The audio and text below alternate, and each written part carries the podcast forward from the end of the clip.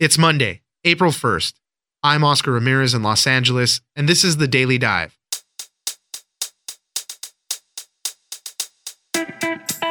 Former Vice President Joe Biden has been accused of inappropriate conduct by a woman who says he put his hands on her shoulders, smelled her hair, and slow kissed the top of her head. Biden, for his part, said that he does not believe he ever acted inappropriately. Ginger Gibson, political reporter for Reuters, joins us for how this could impact his possible presidential bid and more. Next, Mike Pence laid out the goal last week of sending American astronauts to the moon by 2024. While this could be a major achievement, it also comes with a gamble. It's going to take a lot of money and time to complete projects needed to meet the deadline. Andrew Freedman, science editor at Axios, joins us for this new space race to the moon. Finally, where is the high tech transportation future we were promised? There are no jetpacks, no flying cars, but we are almost there on self driving cars. Corinne Iozzio, editor at Popular Science, joins us to break down how close we are to getting those jetpacks and more. She'll also tell us why PopSci declared in 1924 that flying cars were only 20 years away. It's news without the noise. Let's dive in.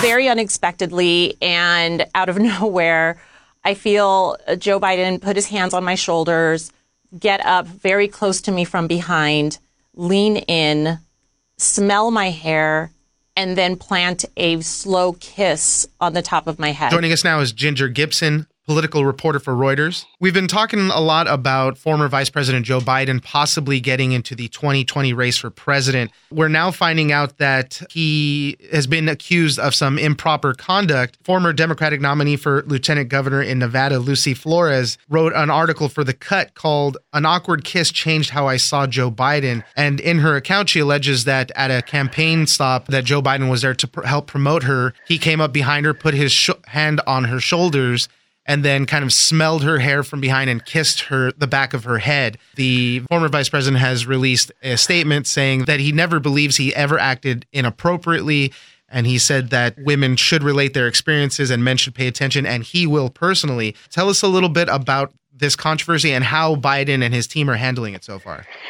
You're right. This is one of the things that the Biden camp knew had the potential to be coming. Biden is an outgoing guy. He's a toucher, a hugger, as we might have called him in a, in a previous iteration. And there was acknowledgement and a concern that as his campaign started to ramp up, you could hear women that had not appeared to be opposing such conduct or such touching in the past, vocalizing some unhappiness about it now. We understand what it amounts to is sort of he is accused of having put his hands on her shoulder and kissed the back of her head in sort of a maternal kind of way. And so this was a concern. We saw the response saying now women should be saying if that makes them uncomfortable, women should be coming forward and telling men that they don't like that, and men should be listening. So this is the the first it's the first real test for his campaign that hasn't even started yet to see right. how they can handle that. In her article, Lucy Flores even wrote about this history of things like this. Uh, ben nuzzling on the neck of Defense Secretary's wife, kissing a senator's wife on the lips, nuzzling female constituents, calling it a quote unquote creepy behavior. Is something like this disqualifying for somebody trying to run on the Democratic side for the president? It's probably not disqualifying at this point. You know, as someone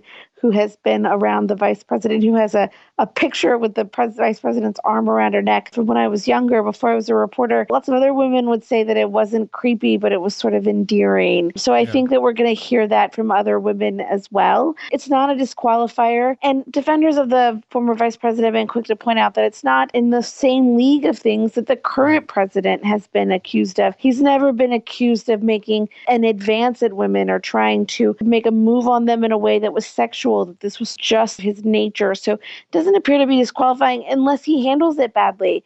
Uh, right. And then when you handle it badly, anything could be disqualifying. Let's move on to some news about the Mueller report, but we haven't had a chance to really touch on it yet. There's a new NBC News Wall Street Journal poll that says 29% of Americans say they believe the president has been cleared of wrongdoing but 40% say they do not believe he was cleared of wrongdoing. And the AG, William Barr, said he's going to release a redacted report by mid April. We don't know if Democrats are going to be satisfied who are calling for the entire thing to be made public. Well, we can be clear Democrats are not going to be satisfied if they've called for the whole thing to be made public or so just made available to Congress. Congress has the ability to hold confidential, secret documents. They do every day. They believe that the Attorney General should at least give members of Congress the ability to review an unredacted version, that if it can't all be made public, that at least they should be able to see larger pieces of it. This is definitely an argument that they're going to be having for weeks or maybe months to come. You point to those poll results, you know, Reuters Ipsos had a similar poll. Almost half of the American public still believe that the president did something wrong even after this report was released. It's clear that you can put a report out, but you might not be able to change the minds of people. Right. That's going to take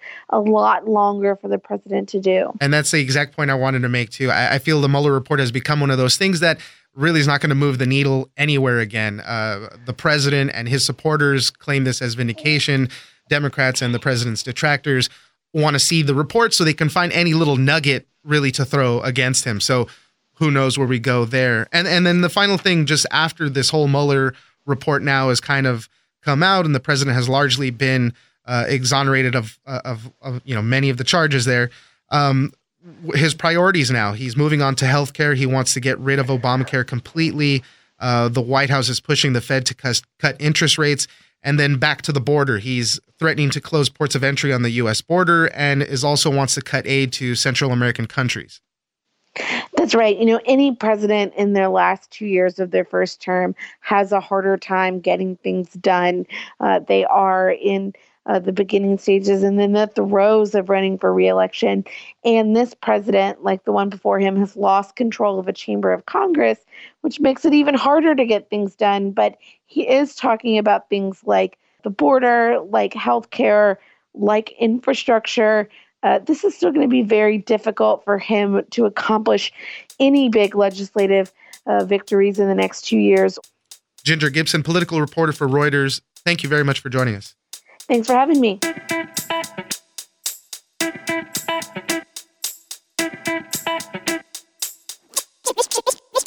That at the direction of the President of the United States, it is the stated policy of this administration and the United States of America to return American astronauts to the moon within the next five years. Joining us now is Andrew Freedman, science editor at Axios.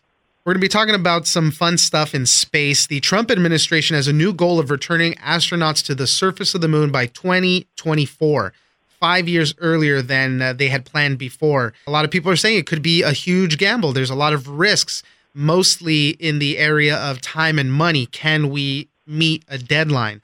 So, Mike Pence. He chairs the National Space Council. Was given a speech the other day and was laying out some of these priorities. What do we know? So we know the goal that they've established, which is to put astronauts back on the surface of the moon by 2024. We know that Mike Pence said provocatively NASA needs to focus on the mission, not the means, basically firing a warning shot across the bow of the contractors that NASA is using for their new rocket system. That was especially provocative because he was speaking in Alabama at the Rocket Center where Boeing is building their new rocket known as the Space Launch System or SLS. Boeing's not having a good no, time of it in general. So that was a bit interesting. SLS is over budget and long overdue. So it's not without merit that he discussed that, but they basically said either SLS will get it done or we'll rely on a private company's rocket. It's not as if this technology doesn't exist. It's not like we have to go out and invent warp drive. We've been to the moon before we can get there. What is in the mindset of the administration? Because we know that this administration is putting a lot of focus on space with the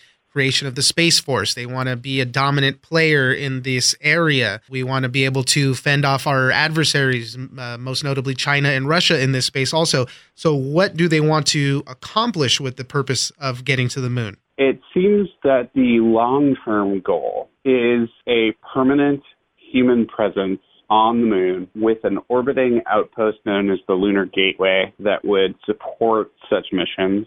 and also support deep space missions.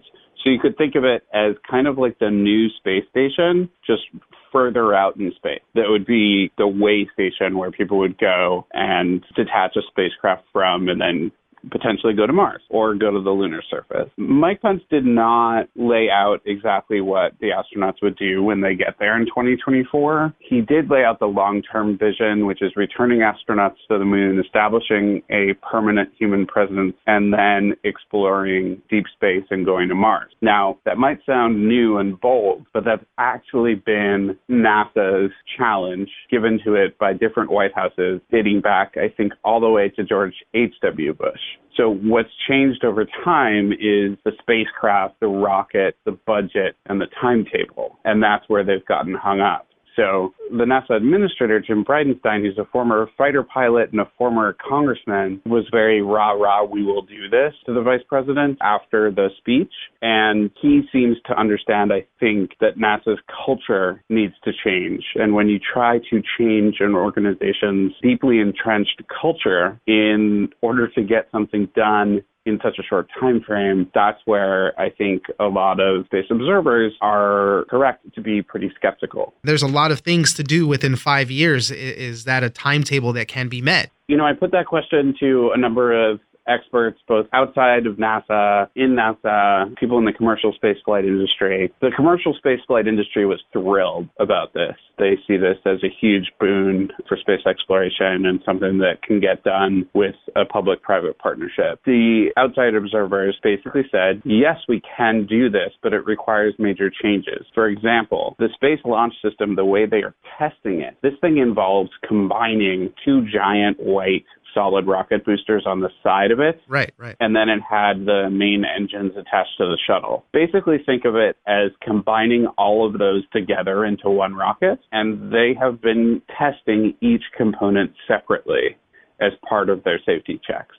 What NASA could do is shift to the Apollo model, which was we got to get the, the, the moon before the Russians do, no matter what. And they build it and basically test it on the launch pad for 10 seconds or launch one of the rockets on an uncrewed mission as the test. So that would significantly alter the timeline, but it would also alter their tolerance for risk. It's not an accident that 2024 was picked. President Trump, we know, has had conversations where he's brought up, hey, can we go to Mars by 2020? Hey, what can we do in space that'd be really cool while I'm still president? Right. And he would theoretically, if reelected, he would still be president in 2024 and be able to celebrate that if they met that or exceeded that deadline by doing it earlier. Well, I mean, Andrew, you mentioned it in previous discussions many times that 2019 was going to be a big year for space, and in the years after that, just a lot of big movement in this area. Exciting to see what is are all these possibilities, but you're right. I mean, there's an expedited timeline now and uh, still a lot of work to be done.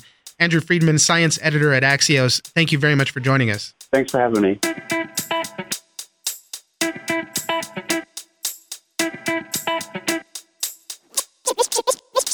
solid state materials can run hotter. And the hot heat obviously is energy. The hotter something is, the more energy it can hold. So we know how to get energy into these new solid state materials, but right now scientists are struggling to make one that actually holds on to that charge for long enough to have a takeoff or even a safe flight. Joining us now is Corinne Iozzio, deputy editor for Popular Science. I love these stories. We have to take a look back to our past to realize what we got wrong about the future. And I also love it when there's like a back to the future day and everybody does those things. What did we get right? Do we have those uh, self lacing shoes right? Or tablets, you know, in movies from our past and how they've come true now. So we wanted to focus a little bit more on transportation and all those wonderful things we thought we were going to get flying cars, jetpacks, where we are with all that stuff now. In 1924, popular science has been around for a long time. You guys predicted that airborne autos were just 20 years away.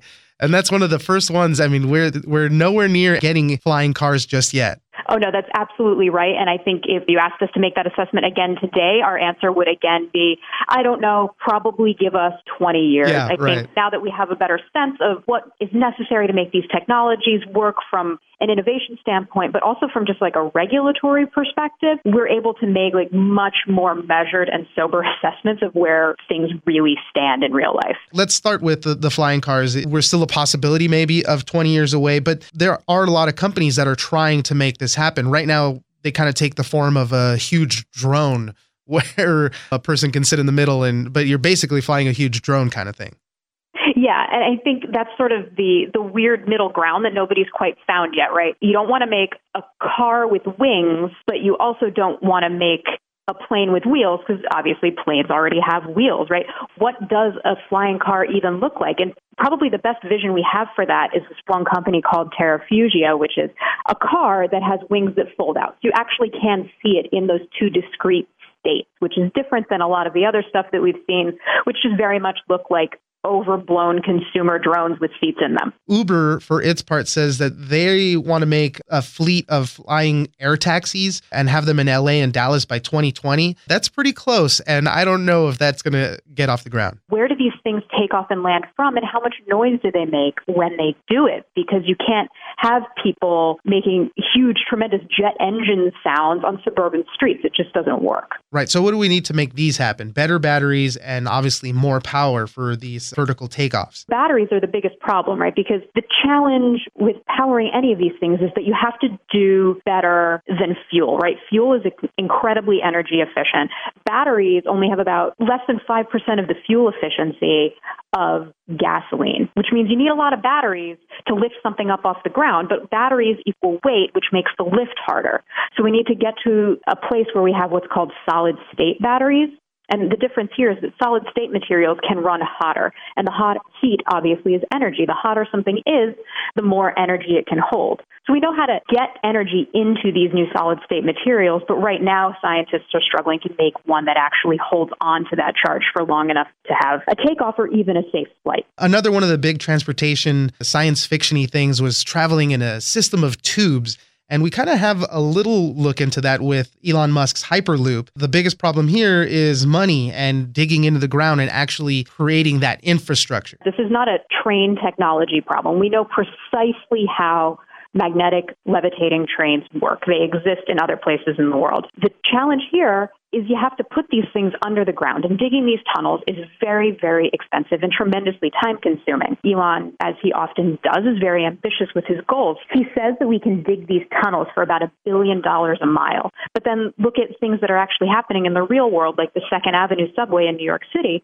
which the city spent $2.5 billion per mile. To make these things happen, we would need stronger, more durable materials. I, I, love in the article how you mentioned that their pods that they're using are made with some composite material that they call vibranium, which we all know was featured in uh, you know the Black Panther movies, things like that. But it's like a carbon fiber material that they use for their products. Yeah, this is another company that's not that's not an Elon Musk company. It's Hyperloop Transportation Technologies, and they have this special carbon fiber that is lighter and stronger than steel, which is super great. They also have integrated sensors in it so that they can get constantly a live picture of the integrity of the trains and the cars. And while the Hyperloop thing is more of a mass transit thing, jetpacks, like a personal futuristic transportation device. I've always wanted a jetpack since I saw the movie The Rocketeer with Jennifer Connelly and Billy Campbell. That one, you're strapping a rocket to your back. That's just screams danger to me all over the place. There's a bunch of challenges here, right? There's the danger of people just flying around in the sky. We can see how responsible we are with even small drones. Now all of a sudden we're going to be shooting people exactly. into the sky. So that's one area of concern. Also, these are literal jets. These are turbojets. They're incredibly loud. They're very heavy. And even the ones that we have that are actually making their way to market cost something in the neighborhood of a quarter of a million dollars. So yes, jetpacks exist, but jetpacks for people to commute with certainly not in, in, the next decade. Finally, just the one that is the closest on the horizon self driving cars. While we're still a way off from true self driving cars where you just get in and say, take me home, we are making a lot of headway with it. There's uh, companies like Uber, like Waymo, that's a division of Google, who are pretty close and have already launched some self driving cars. There are active self driving taxi programs in Arizona. There's another one in Las Vegas. And, you know, these aren't fully autonomous vehicles. There's still human safety drivers in them. But it's important that these things get on the road because, similar to human driver's education, the robots need to learn not just the rules of the road, but also the type of decision making that a human driver would make to know the difference between a falling plastic bag that they can drive through and a pedestrian that they should brake for. Corinne Iozzio, Deputy Editor at Popular Science, thank you very much for joining us. Happy to do it.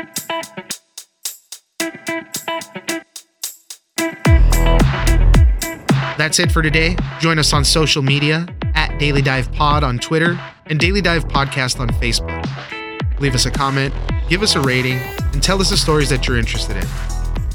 Follow us on iHeartRadio or subscribe wherever you get your podcasts. The Daily Dive is produced by Miranda Moreno and engineered by Tony Sorrentino. I'm Oscar Ramirez, and this was your Daily Dive.